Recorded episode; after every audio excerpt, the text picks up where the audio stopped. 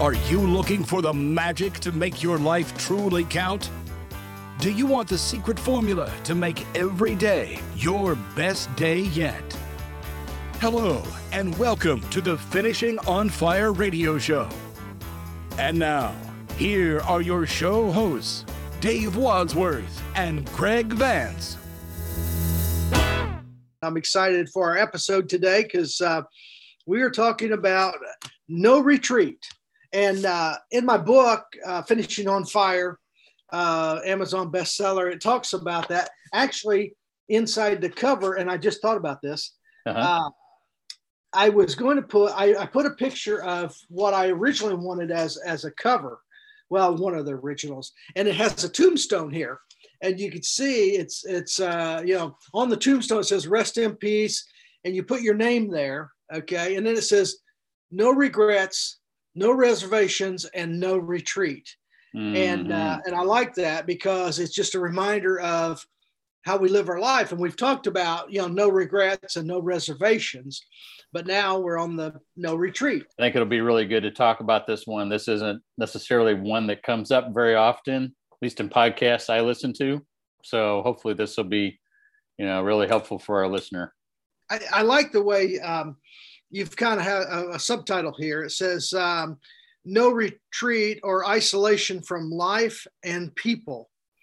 And, and that's a good way to put it. Isolation uh, from life and people and and and when you retreat you're basically doing that you're you're cutting off and you're backing away from you're retreating from life and mm-hmm. you're retreating from people and that's just a sad sad state to be in and you can't finish on fire when you're in a position of of retreat uh, in your life so so i like the way you put that put that there you, you know, since you brought that up in the past, we talked a little bit about my coaching practice, you know, as a career and business coach. Yes. There's, there is a segment of people that I work with that, um, that uh, I do through uh, another organization. Uh, I help out that organization and provide coaching services to them. And that segment is people that are essentially in um, deep financial trouble and they're uh, either they're very close to uh, being in arrears with their mortgages. And so Ooh. they've worked with their mortgage companies. Their mortgage companies have signed them up for this coaching package in order to get them reemployed again. So it's a win-win. The you know the the person I'm working with um, hopefully gets to keep keep their home. They get to stay in their home while they're in the package, and the mortgage company doesn't have to foreclose on it. You know everybody's happy. They get reemployed. Life moves on. It's a really great model. But in thinking of that you know when someone's dealing with a super financial crisis like that and it creates other issues in their life um, you know they, it could have been the result of a health issue um, the stress maybe caused some marital strain and so a lot of times when I work with them, I can feel in some of our conversations, and we talk about it, of course, how they have pulled away from a lot of people, maybe even their spouse. They're not talking through things. It's a, you know, it's it's a uh, can be kind of a gray, dark place to be sometimes. Yeah, you know, I, and I talk about that in the book a little bit. How I had gone through a period of time and I called it a, a, a deep, dark, soul crushing valley uh, of despair. It, it just, um, it's almost like a death spiral. Uh, you know, one thing adds to another thing that leads to another thing, and and before you know it, you're you you are you're withdrawing, and and financial pressures are huge uh, in your life. Okay, the uncertainty is, mm-hmm. is huge. Okay. And so actually in that situation you're talking about, there's a lot of pressure well on the bank. They don't want to repo a house. They don't, you know, that's a mm-hmm. pain in the butt. Right. Um, the, the, the person there is feeling the crush of that, you know, financial pressure. And then you as a coach and, and you're really good. You've got a lot of experience in the career meets purpose. Career meets purpose, and you're really good at coaching people through this. Okay, you've seen everything, and and I'm I'm proud of you because you've helped a lot of people. But but there's pressure on you because you're kind of squeezed between the bank and and the person that's in trouble and you're you're kind of the glue or the uh, the lubricant so to speak between the two hard places mm. okay and so it's like you know you're you're kind of uh, trying to perform for both ends because you want to help the bank you want to help you know the people in need and and you're a people person you you really uh, like to add value you know Absolutely. to people and you've done that so so that's that's a cool thing so um I know uh, the points we have here. We talked about, you know, you need to stay in the game and avoid uh, getting disconnected when things are not going your way. Uh, and and and that's hard when you're in those situations. That's hard to do, uh, but you got to be a person of action. So, mm-hmm. so, that's that's really important. So, um, well, go ahead, Greg. Yeah, I was going to say to think about that a little bit more. You know, um, especially we've talked a lot about relationships we're going to talk about more you know in some future episodes as well and there's this there's just this human um, human trait i guess it is most people when they get into a jam they they pull away from others mm-hmm. when there's so many other people that are around them whether they're family their spouse maybe even coworkers people at church that really care about them and would be happy to help, but they don't know because that person's pulled so far away. And so, a, a couple of things that I find are helpful is just to help that person that I'm working with, um, you know, take stock of where they're really where they're at, you know, what's still going right. It, yeah. You know, maybe something going wrong, but there's a lot of things going right. But who can they really get reconnected with you know we're not even talking about the job at this point we're just trying to help them have a support system around them so that they can be people to cheer them on maybe help make some contacts for them and some things like that but often what once people can get re-engaged what they really need is they need a plan forward. And you know that can come from a good friend. You and i've worked through things together. And so uh, that's just one of those things that a relationship can really help with. Yeah. Yeah. Well and, and and the thing is when you're in a in a financial crisis which it is it's a crisis you uh it seems like your your vision becomes very limited. Mm-hmm. and uh you can't see um all the options because you're, you're so focused and, and, and afraid you're, you're in a, a state of fear Yep. And and fresh eyes and a fresh mind and someone uh, with a caring heart um, can see that. They can see so many options that you cannot see. And so if you can just lay out very simple, even baby steps, mm-hmm. okay, just one or two of them to get them moving. Because uh, I know you made a note here. You know, be a person of action. And right. I found that in my life. Uh, I've dealt, which is amazing to me, but I've dealt with depression in my, my past and I, have struggled with that, which is it, it doesn't make sense to me because I'm a fun guy. I have more mm-hmm. friends than anybody I know. I, I, mean, it just doesn't make sense. But I know that chemical imbalance, especially in the wintertime when the days are short and dreary and, and cold and dark, it's just like, oh my gosh, it kind of grips you. But um, one thing I found uh, when you're struggling with something like that is just action. You need to mm-hmm. do something. Get up out of your chair, out of your bed, out of your home and move. And, and, and just the simplest thing. Right. Uh, my dad you know taught me that years ago when i was struggling as a teenager. He says dave you know you need to get out and go. Go out and be with your friends. Go just go. And i'm like i don't want to. And he says now's the time you need to right. you got to take action. And i i will remember that forever from my dad. You know he was a great man. But uh, matter of fact i dedicated this book to, to my dad. Uh, finishing on fire is actually dedicated to my dad because uh, the great inspiration he was to me and, and so forth. But yeah, taking that action, I, I think Greg is, is, is a key. And, yes. and you lay out that first step and the second step, but you know, people in that position, they don't need much. They just need a little bit of a light, you know, to, for the next step because they can't see very far. They're, they're, they're very narrow in their focus. So, so yeah. good point. Good point. Great advice great advice by your uh, by your dad. That's uh that's perfect. Yeah, yeah. it doesn't even have to be anything related as he talked to you about related to whatever the area or the issue is. It's just it's just getting back getting back in the game as we're talking about getting some activity, getting some wins, and those wins can lead to bigger wins. It's it's really important. Yeah, so. yeah.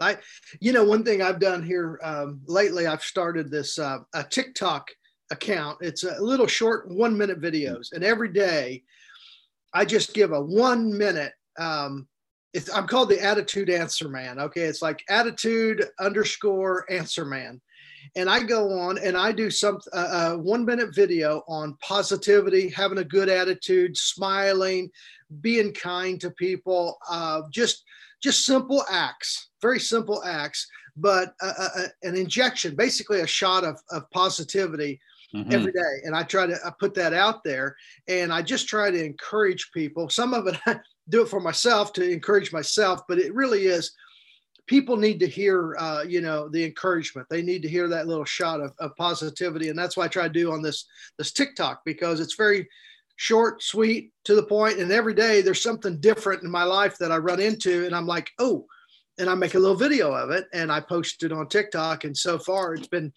you know thousands and thousands of viewers that have actually viewed my videos and that's exciting to me to be able to help people you know not retreat not to isolate but if they are in in that position that that you know rock in a hard place position you know maybe a, a few of these videos they watch those and they're like wow he's got a good point okay i need to do mm. that so i'm you know um, I like to be that person to to uh, encourage and help people make that little step, whatever it is. So yeah, you do a great job on those videos. They're uh, they are uplifting, inspiring. So if somebody's uh, so we have a listener on here today. What, what's the uh, handle again that you have that you're under? Yeah, uh, I, I go under the Attitude Answer Man. So it's Attitude Perfect. underscore Answer Man you know and so uh, that's the one and, and you just look that up and, and you'll see you know dave wadsworth and and i always introduce him this is the way i start out greg i say good morning because i always like to say good morning for some reason that's always been something so good morning. I say good morning. This is dave wadsworth your attitude answer man and i have more good news for you. And i just i just like Perfect. that as an intro every time that puts my name out there. It gives people kind of a spark and also the idea that there's more good news because a lot of times what's coming at us i mean hard and heavy is is negative negative negative news and and just the uh, the bloody and ugly.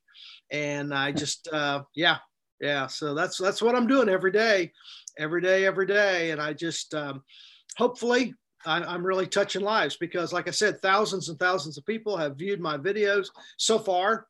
And by the time mm-hmm. this actual airs, you know, this episode airs, it's going to be, you know, uh, you know, well into the tens of thousands that, you know, have viewed those. So absolutely cool. yeah, I love it. I love it. so um, I think you had some uh, words of wisdom we wanted to pass along to people today. You want to roll with that, or you want me to? Why don't you go ahead, Greg? That's uh, okay. that's something that you come up with as far as the uh, uh, you know the wording and stuff, and I think it's really good. You you brought it out of uh, uh, the NASB version of the Bible. So okay, yeah. So we uh, so if you're listening to the podcast today, obviously you are you're hearing our voices.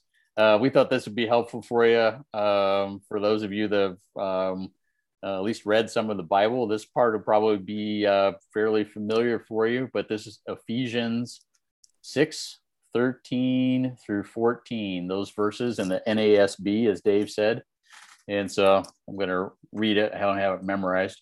Therefore, take up the full armor of God so that you will be able to resist on the evil day and having done everything to stand firm. Stand firm, therefore, having belted your waist with truth and having put on the breastplate of righteousness those are some heavy words there. Yeah, yeah, a lot of a lot of heavy words. I I think the point was, you know, what the main thing was this is if you've done all you can do and you're in a position it's like, oh my gosh, I just, you know, I can't go any further. I cannot move another muscle. I can't I can't take another step. I want to retreat. I want to, you know, pull back. Mm-hmm. But here in this, it says, uh, once you've done everything you can do, it says, having done everything, stand firm. Well, just Mm-hmm. stand there. Okay. Yeah, you don't know your next step. Okay. But stand, stand firm and don't don't waver. Don't don't step backwards. Just stand and think and pray and and and look around to, for the next step. And and I, I really like that. Stand firm. So that, that's a good one. I appreciate that, Greg. Yeah, you just made me think of something else. You know, a lot of times people, you may have heard this quote, which I'm going to butcher it probably, but when, when people, because I just thought of it here, but when people, um, they'll say, when you're unsure of your next step, you know, you don't know the exact next step, Right. just consider what would likely be a small next step that you could take. And Oh, to that's do good. that and to do that one. So you don't Yeah. need the takeaway is you don't need to have to know the perfect full burdened, you know, full picture next step. Instead, you can sometimes just take small, minute next steps that will get you to the next understanding of that next step. Oh, I like that. I like that. I tell you what, that reminds me of Andy Andrews. Andy Andrews, uh, my favorite author, um, Mm. he talks about uh, you know people that are stuck and and they're they're standing there and they're like, okay, I don't know my next step. And he said, well, okay, so you don't know your next step, but if you did, uh, what do you think it might be if you took a guess? Exactly. what would that next step be? And he said, they say, and he says, usually they'll kind of hum haul around and then they'll say, well, I would, you know, probably do this. And he says, well, then do that. Do it. Yeah. exactly. I just love Andy Andrews. He is awesome. Oh my gosh. His Yes, book, is. his podcast, uh, he's just a remarkable man, a good man. And uh, yeah, he he just he's funny. He's he's really a hilarious guy. he, he actually did a whole bunch of stand-up uh, comic stuff. You know, his life was amazing. Uh, you know, growing up and as a teenager, losing his both his parents Mhm. within six months of each other, and then becoming homeless, living under a, a fishing pier down on the, around Gulf Shores, Alabama, and then um, and then coming through and coming through, and now he's a, a best-selling author. Uh, he's been uh, invited to the White House four times by four different presidents. He's been there and entertained. Wow. Um, he's um, he toured with so many people like uh, Joan Rivers. He was opening act for Joan Rivers for a couple years. Uh, for Kenny Rogers, who just passed away not too long ago, uh, they were buddies, and he toured with them. He'd been with, um, I think, Cher just a little bit, uh, Garth Brooks, I think. I mean, just so many people, and he's just he's really uh, changed a lot of lives. He, he's br- brought what he says is perspective hmm um, to life. And this retreat goes right in with that. No retreat is is huge in, in his message, and, and the way you you know bringing that up. That was such a good point because it reminds me of Andy saying, "Well, Yeah. What would the next step be? You know, if you don't know what it is, but you think." And and I, I like that, and and I think that's the way we need to to to think is well yeah we don't know that next step well well you got you know what would it be you know and just think about that and even a, even a micro step Right. you know uh so so Yeah. that's that's good stuff so Yeah. You don't have to have all the answers. Oh, oh my gosh. And and i greg I'll, I'll admit it. That's probably one of my biggest issues is uh, i spend too much time consuming information and not enough time acting upon on that all that. I mean i've i've read so many books. It's it's unbelievable. I don't you know i was thinking this week i don't know of anybody that's read more books than i do i actually average over a book a day is, has been my average over the Hmm. last four years oh ever averaging a book a day and um, i was just um, i was with uh, John Lee Dumas last last week. Uh, this was kind of neat. I had uh, we had lunch and and I saw him. He was a keynote speaker at this conference I was at, and um, I gave him a copy of my book, which is kind of funny. But he's he's got a a New York Times best-selling book that that came out, amazing stuff. And one quote in there that really hit me. Uh, he talked about how you know sometimes you just you know you're learning learning learning and and, and you're consuming all this information and, and all this you're kind of a build up he says sometimes you just need to walk up and hit the ball It's kind of like golf, you know. He says just step up and hit the ball. You just need to do something, and and stop, you know, preparing and preparing and preparing. It, it's kind of like this this podcast, Greg. You know, we've been talking about this for a long time. Yep. Uh, we, we've been preparing and, and coming up with ideas and doing all kinds of stuff. And, and right now we're, we're here and I'm excited and I, I appreciate your input because, uh, you know, you've got a lot of really uh, good ideas and good uh, takes on, on life that, that you come from a different perspective than I do. And so, but yeah, so that, that's really cool stuff. So I think uh, you were going to share from uh, your book with us today. You had a good uh, quote here. Mr. John Maxwell. Yeah, John Maxwell. I love him. Uh, he's kind of become, well, he is the guru on leadership. And he's written, oh my gosh, wow, 50 books, maybe 45 or it's, 50 books. Yeah, it's, yeah, it's well over 40. I don't know the number. It's, it's inspiring. Yeah. yeah. I've done, uh, I've got a, a, a um, a speaking coach. I do, you know, professional speaking, motivational speaking, and and my coach is down uh, north north of Atlanta, Georgia, in Duluth area, and and they've got a John Maxwell uh, uh, conference center down mm-hmm. there uh, in Duluth, right off the interstate. I think it's 85 going north. And John Maxwell, we've had uh, training, you know, our speaking training in that building, that conference center, which is really cool and we got to to go in and, and tour a little bit of where John Maxwell's uh, the equip ministry is at uh, okay. that, that, they put together and stuff. And it has uh, on display it has all his different books that he wrote. Oh my goodness. it was awesome. It was like a whole wall like a, it's almost like a, a, trophy case so to speak. I mean it had them that's the way it was set up you know like you'd see in a school. And it was really neat and it had all these different books and there were a lot of books, you know, and, and stuff. So, but this is a quote that I um, that I took away from John Maxwell um, because a lot of my well, like I said on my TikTok videos, you know, I talk about your attitude and how critical that is in mm-hmm. life every day. And so, my finishing on fire book, this uh, uh, back in uh, okay, like John Maxwell says, this is my quote. Like John Maxwell says, with your attitude, you see difficulty in every opportunity when you should be looking for opportunities in every difficulty. Mm. I, yeah, I like that, you know, uh, and it's all your perspective. Like uh, Eddie Andrews says, it's all your attitude. Okay. A lot of people see the bad, the negative, you know, the difficulty in every opportunity. They see, oh, there's a problem. It won't work because of this, or it won't work because that. And he said, when you should be looking for opportunities in every difficulty. And, and it's he's flipping your vision or the script, flipping the script on the mm-hmm. way most people kind of look at things. So I thought that was a really good quote.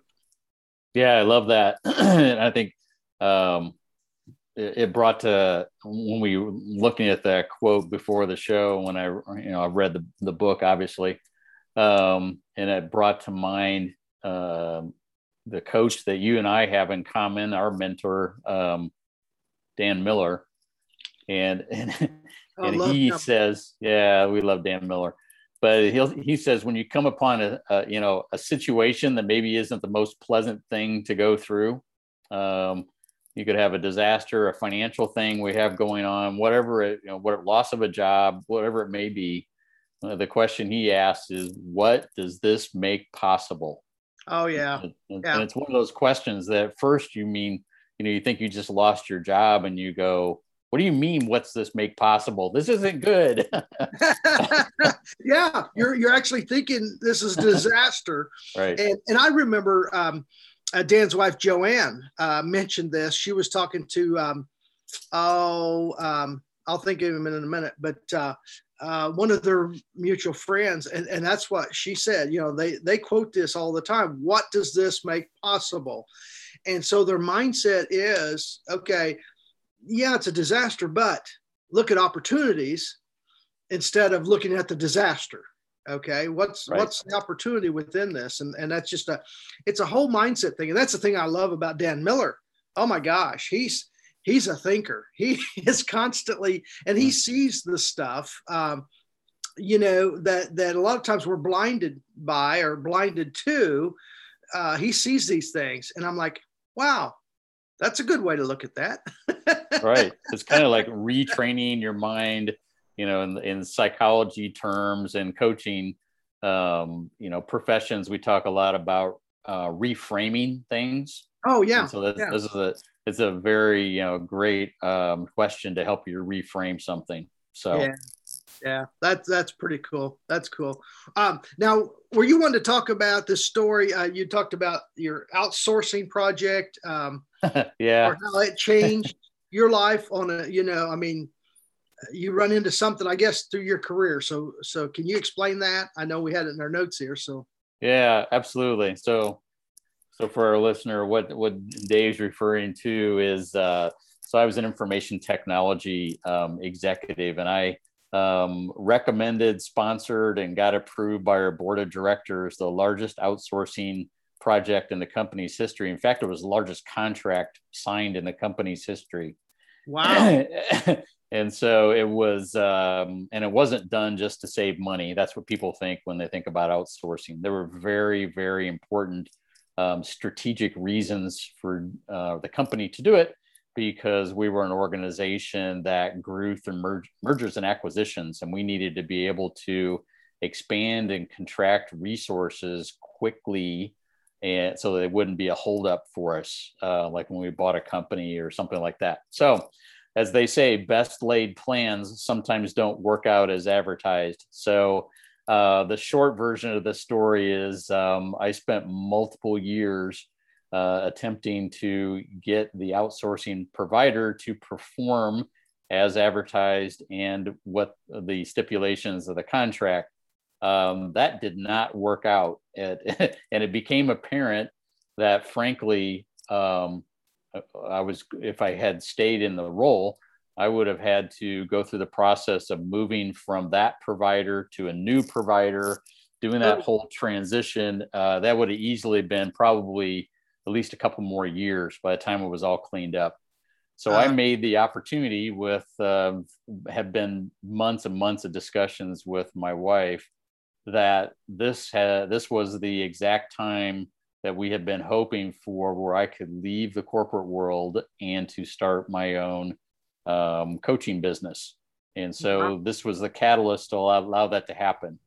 You know, it's one of those things where from my perspective, I'm not a person that likes to, you know, quote, give up on things, but um, the personal toll, the price that I was paying through my health, my family, everything, it was the right, in the big picture, it was the right thing to do. And would help me realize a dream that I had been focusing on and kept saying, well, well, not now, not now, not now. this, this, this was the time. so we so, made made it happen.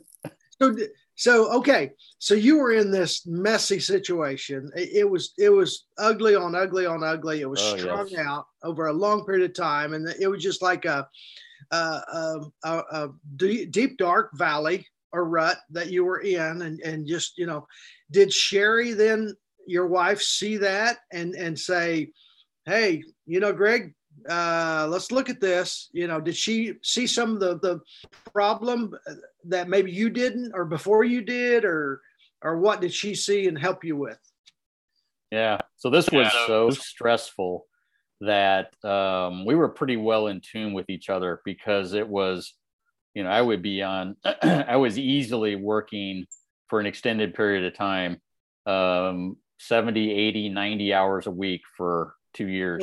And so I know there's a lot of people that work two jobs. And so I, um, yeah. and all that and may work those hours. Uh, but the, the, the load of stress on top, um, yeah. it was very common every day for me to show up at work or before I got to work, there would be, you know, the disaster or the crisis of the day where it would take entire divisions of the company couldn't work that day or or something like that the websites weren't working. It was super super stressful. It cost business for the organization. Uh, ultimately a lawsuit ensued and and all that. Not with me but but um, but i helped them win the lawsuit. But anyway yes she was super helpful in um, us navigating that together.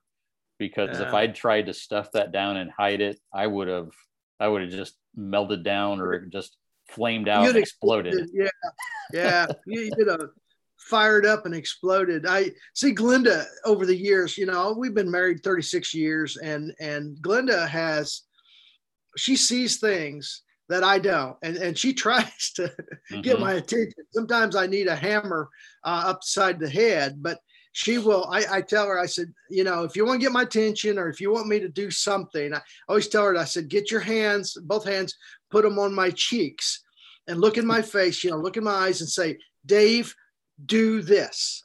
I don't want you to assume that I know what I need to be doing or whatever, but mostly it's with when she has things she wants me to be to be doing. You know, I tell her to, to be direct, to be very direct. Don't don't guess or help me, let me guess. But this thing here, you know, she sees things and, and, and she has a whole different perspective. And when when your spouse, you know, comes to you with those things, you need to listen because um, they care about you and they care about you know the family. They care about all that. So so i think you just need to be in tune to that and not um, you know we talk about withdrawing or retreating you know from our spouse retreating from friends uh, retreating from work relationships whatever. And so that's that's so important that we listen Mhm. so exactly. yeah yeah yeah Okay. So to move in a little lighter direction, um, why don't we why don't we uh, why don't we talk about one of Dave's classic animal stories? And now, it's time for Wadsy's World. Yes, Dave Wadsworth's true life animal stories. So for uh, for our listener today, if you're a first time listener, um, Dave has a wealth of animal encounters. We'll call them. Uh, I think the numbers the numbers 43 ish different animals, though there's different versions for every animal. So I simply pull a number out of the air, and uh, Dave checks his list where he's cataloged all those stories and and shares one with us. So today is number 25. I'm going to pick. Number 25 and as i go through my list this is uh i've got some you're right greg i got so many animal stories um good bad and ugly and 25 is actually chickens. Chicken stories oh my All gosh Uh, chicken stories what is a good chicken story? Um i remember when i was a little boy my brother and i and we'd go over to great great grandpa um uh, Ayers was the name, and uh, he had a chicken coop in the back, and and the chicken coop was like a, it was almost like one of these grain bins that you see, a little bitty small thing, um, but we'd go back there and we get a little chicken feed, you know, and we wanted to feed the chickens, and the hens weren't a problem. This thing was like a, it was almost like a little um, wigwam, you know, the old Indian wigwams. It's kind mm. of a, a you know roundish, you know, odd shaped thing, and that's what it looked like to us. It's kind of like a big, you know, wigwam. We'd go in there and we'd try to give the chicks, Well, the the hens they loved us, but he had a rooster in there, and that rooster was mean. and he would, we usually have shorts on, you know, and and and stuff. And that rooster would just chase us and peck at us and and flap its wings. of course, at that size, we were we weren't very big kids, you know, five six years old. And I remember that rooster scared us to death. I mean, he looked like a giant, you know, to us. He was probably, I don't know, uh, half our size, you know, as far as height and stuff. And uh, man, you talk about those were fun days, but those were those were scary days. And uh, and now I'm thinking, ah, it's a rooster, you know, just you know, you don't shoo them away and stuff. But they were aggressive. That the rooster was the the chickens, the hens, they were just fine, you know. They liked a little food and stuff. But but we tried to get into that coop, and my gosh, that rooster, he just he was mean. I'm telling you. so that was that's that's one of my memories of of uh, of trauma as a child, oh, oh my gosh. Where the rooster ch- chased us boys around. It was it was it was funny. I don't know why we kept going back. We must have not got weren't learned our lesson the first time or second time. So yeah, but I remember that. And my gosh, that's been Oh, 55 years. Isn't that crazy? Oh my gosh. No kidding. Oh, I love that. Oh wow. Uh, yeah, uh, roosters aren't known for being the most friendly uh most friendly. Aggressive. And and so we we did have to retreat. At that when they when the rooster would come, we retreated quickly. And so going along with the show, yeah, uh, no retreat. Well, that was the time you needed to, or you they were just going to peck the tar out of you. but, but as you just said, you kept coming back for more. We we did, didn't we? I don't know if we were brave or stupid. You know, I think there's a, a, fine line there somewhere. You know, or you know, but uh, yeah, you came back with a new yeah. plan each time. Yeah. I, I know. We, we thought, oh, it'll be different this time. You know, we'll we'll bring more food or whatever, or the rooster will be kind of, you know, maybe hiding somewhere out back. You know, he won't be around. It's like, nope, every time. oh, oh, man, gosh. I love that. so, um, so our next special segment, um, mainly movie moments. And now it's time for manly movie moments. You were going to share uh, um, a, a, movie you recently watched again. I've seen it. Let's see. I've only seen it once though, and it it, it definitely is one of my um, top favorite movies. Uh, it really yeah. um, impacted me well. But tell us about that. Yeah, I'm you know, uh, we've got a mutual friend, Leslie Peters, uh, lives down in Dallas, Texas, and uh, mm-hmm. good guy. He's Leslie's uh, very talented, really good with uh, financial. Um, he helps a lot of people with um, credit repair and and dealing with all that the the credit and stuff. He's taught a lot of uh, college classes and and different things. talented guy, but Leslie and I are actually. Uh, working on a podcast and and by the time this comes out it may actually be out there who knows but uh, it's called um, black and white men talking and mm-hmm. basically we're sitting on a bench and uh, he's a, a, big black fella i'm a big white fella and we're just sitting there as friends talking and just you know figuring stuff out and i know in today's society there's a lot of media push on on anger and hatred and division and and all this mm-hmm. stuff and and who did this and who did that and and and we're just being friends and we're just saying hey you know what, no matter what everybody else wants to say, let's figure it out, you know, uh, right. let's talk about it. Let's, let's just, you know, let's just be human beings, you know, and, and, and that's the way most people are. And, and Leslie and I both agree that, you know, there's 5% on one side and 5% on the other that they're just mean people and they want trouble. but the other 90%, you know, uh, on each side and in the middle, okay, they just want to live life they just want to have and we basically have the same stuff that we want you know we want to live uh, you know a free life we want to have uh, opportunities we want to uh, have safe neighborhoods we want to have a, a, a, nice home to live in we want to have plenty of food and, and we want safety for our children we we want the same stuff and and i think for yep. the most part uh, we get along just fine and and it's just when people come in, the mean people on both ends that that stir it up in the middle. And um, and this movie, you know, this manly movie moments. Um, we talk about retreat and and this movie called Green Book, mm-hmm. G R E E N, Green Book, and it's um it's about a relationship. There's there's two guys. Uh, the one gentleman is is a um, he's an Italian uh, in New York, and he's a rough guy, and he's kind mm-hmm. of a kind of a bouncer, uh, kind of a guy uh, with a, uh, he's got a reputation of, of uh, taking care of business. You know, if, if there's any trouble, he's going to take care of it.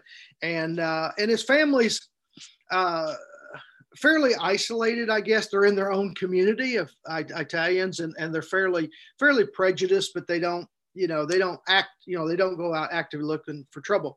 And the other gentleman is a Dr. Donald Shirley and he is a, a black gentleman and very accomplished, uh, amazing pianist, and he plays uh, all kinds of, uh, of, just amazing music on the piano, and he has his own trio. It's it's um, him and uh, and a couple guys. They have a bass fiddle and something else, and he plays the piano, and he is like world renowned.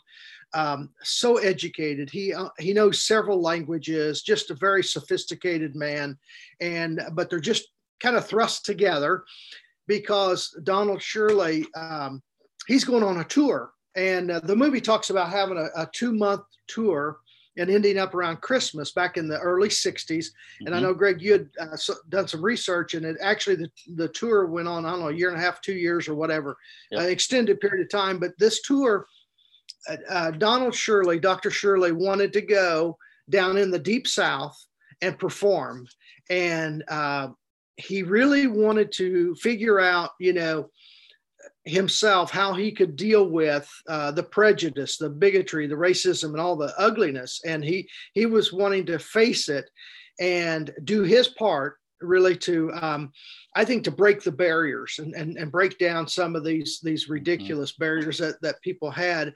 And he was uh, he was willing to do this. And, and the thing about it was it, while he played up in the northern states uh, when he started the tour, you know, for the most part, everything's good. But when he moved south and, and he performed, I think in, um, I believe it was North Carolina, uh, Georgia, Alabama, um, some, oh, Louisiana and stuff, he encountered some real ugly, uh, hateful people. And, and, uh, and a lot of them are trying to be nice, but they were being ugly too. And, and so, um, but I know uh, Dr. Shirley, he was facing the big bad giant of, of prejudice and racism, and and he was not retreating from it because mm-hmm. they uh, his band members talked to uh, this uh, Tony Lip. Um, Vallelonga, who was kind of his has become his chauffeur and and and protector, and also he made sure he got him from from uh, um, uh, um, what do you call it? I guess event to event. Uh, that he had to perform at, and he made sure that that was his job to do that, and and he did a great job of doing that. But um, the band member said, "Hey, Dr. Shirley, he did not have to come down here and and you know go through all this ridicule, all this this racism, and all this ugly stuff. He could have stayed up north and and been just fine, and he'd have got paid double what he was making on this tour, wow. and no hassle, and not having a hassle. And he actually was living uh, above Carnegie Hall in New York. And he was that was his place, and it was like a an apartment is like a palace. It was amazing.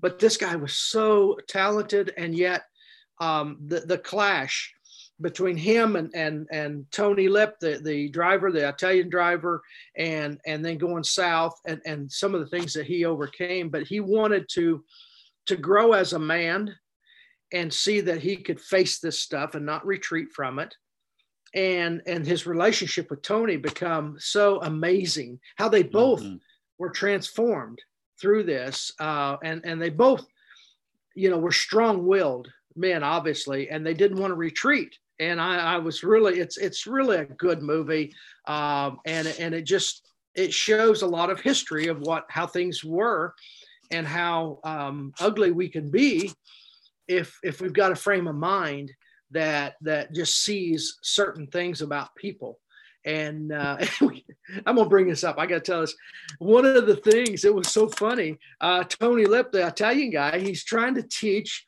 Dr. Shirley about, um, you know, the the typical um, things that that Black folks like, and he was talking about foods, and uh, and he talked about the story of chickens. Well, they stopped. They were going through Kentucky, and they stopped and got Kentucky Fried Chicken well, Dr. Shirley had never had fried chicken. He just, you know, uh, he had quite a, um, a history of, you know, very, uh, very expensive, t- not expensive taste, but very, you know, more of a, a cultured taste, I guess, you know. But it was yeah. funny that Tony had to teach him. You know, he says, "Hey," he stopped and got a bucket of fried chicken and Kentucky Fried Chicken. He said, "Oh man, this is so good. You got to have some." You know, and his doctor, Shirley, no, no, no, leave me alone. He's in the back seat. and finally, he gets him to, to eat a chicken leg, you know, and and he's like, well, this is pretty good, you know, and and and and then he gets him to eat a you know thigh or something, and it's funny. Then they went to a um a mansion in in the, the south, and and the staff had told uh, you know the leadership there, the owner of the home and all this stuff said. Uh, you know, they said here, if you want to prefer, you know, provide a meal for Dr. Shirley, this is the kind of meal that he would like and they brought out a big plate of fried chicken. and it was funny. And Tony looks across the table and he points at him and says, "See, you know that's that's you know what," because he was just kind of the opposite of a typical you know uh, uh, black person as far as that goes. But Tony's like, "Man, isn't this what you folks like?" You know, and it was funny that he was teaching him. You know, mm-hmm. and, and then all of a sudden there they are. It, it's just funny, and and we need to. Um, I think sometimes as I get older, I need to laugh at myself more and uh, realize that I think things and and and I've I've had paradigms and it's like you know it's silly uh, some of the things that I've carried and not mean or hateful stuff but just kind of silly things. And uh, and that movie really busted some of that stuff up. It was it was pretty good. So highly recommend that but uh, it was it was just it's just a good movie of not retreating in the face of um, just meanness mm-hmm. and uh, hatred and bigotry and racism. And and and Tony, uh, Tony and uh, Dr. Shirley teamed up and they took it on. It was it was pretty amazing. So yep, that's our manly movie moment. yeah, I really, I really, appreciated that movie, and you know, part of what you said there about, um, you know, kind of, you want to say it, pitting paradigms together.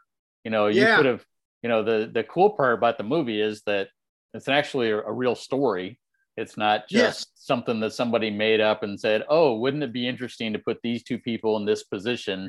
Well, no, they put yeah. themselves into that position, yeah. and just seeing all those, um, you know, stereotypes and uh, yes, uh, pushed against one another, and, and and like you said, uh, Dr. Shirley was really from a whole nother cultured world, and even yep. he probably thought, as you just pointed out, when he went to the South, he didn't fit the stereotype, so to speak. Yeah.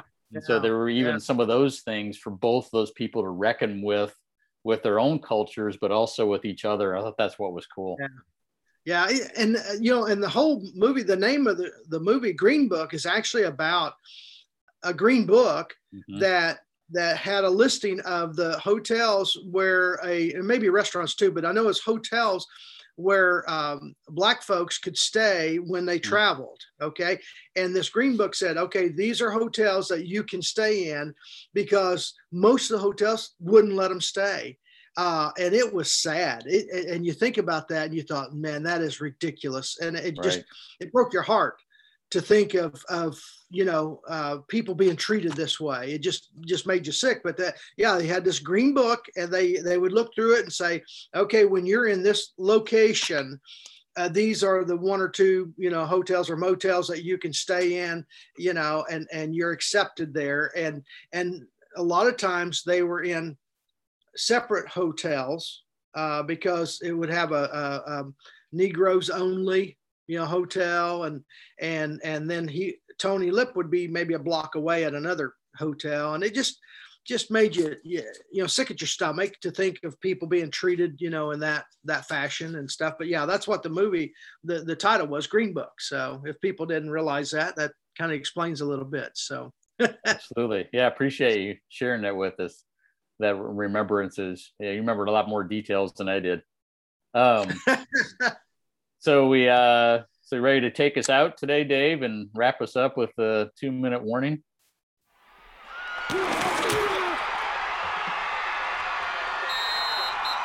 And now it's time for the two minute warning.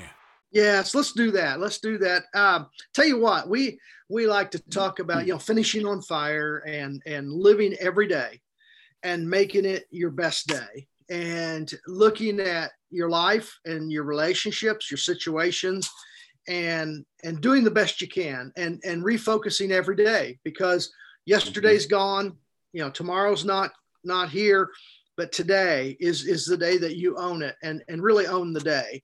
And so we like to have and and being a football fan, I like the two minute warning because it's like, okay, it's crunch time. It, it's time to to take action. And and Greg, I know um, we like to help people take action, and and it's a very yep. simple step. Like you said, maybe it's a micro step, but this is this is a simple step. And here's what I want you to do. Okay, you got to think about this. What in your life are you resisting and retreating from? Okay, what in your life, think of this, what in your life are you resisting and retreating from? Okay. And all you have to do, here's what you do you got to name it. All right. Pull that question out, you know, round, you know, put it in your mind and, and, and, and take it around and round and say, okay, what is it that I'm resisting or retreating from? And your first step is like the big elephant in the room, you know, where, what is it? Well, we've been hiding it. Okay. You just need to name it. So write it down. And once you do that, I think it's going to open up, open up your mind to the next step.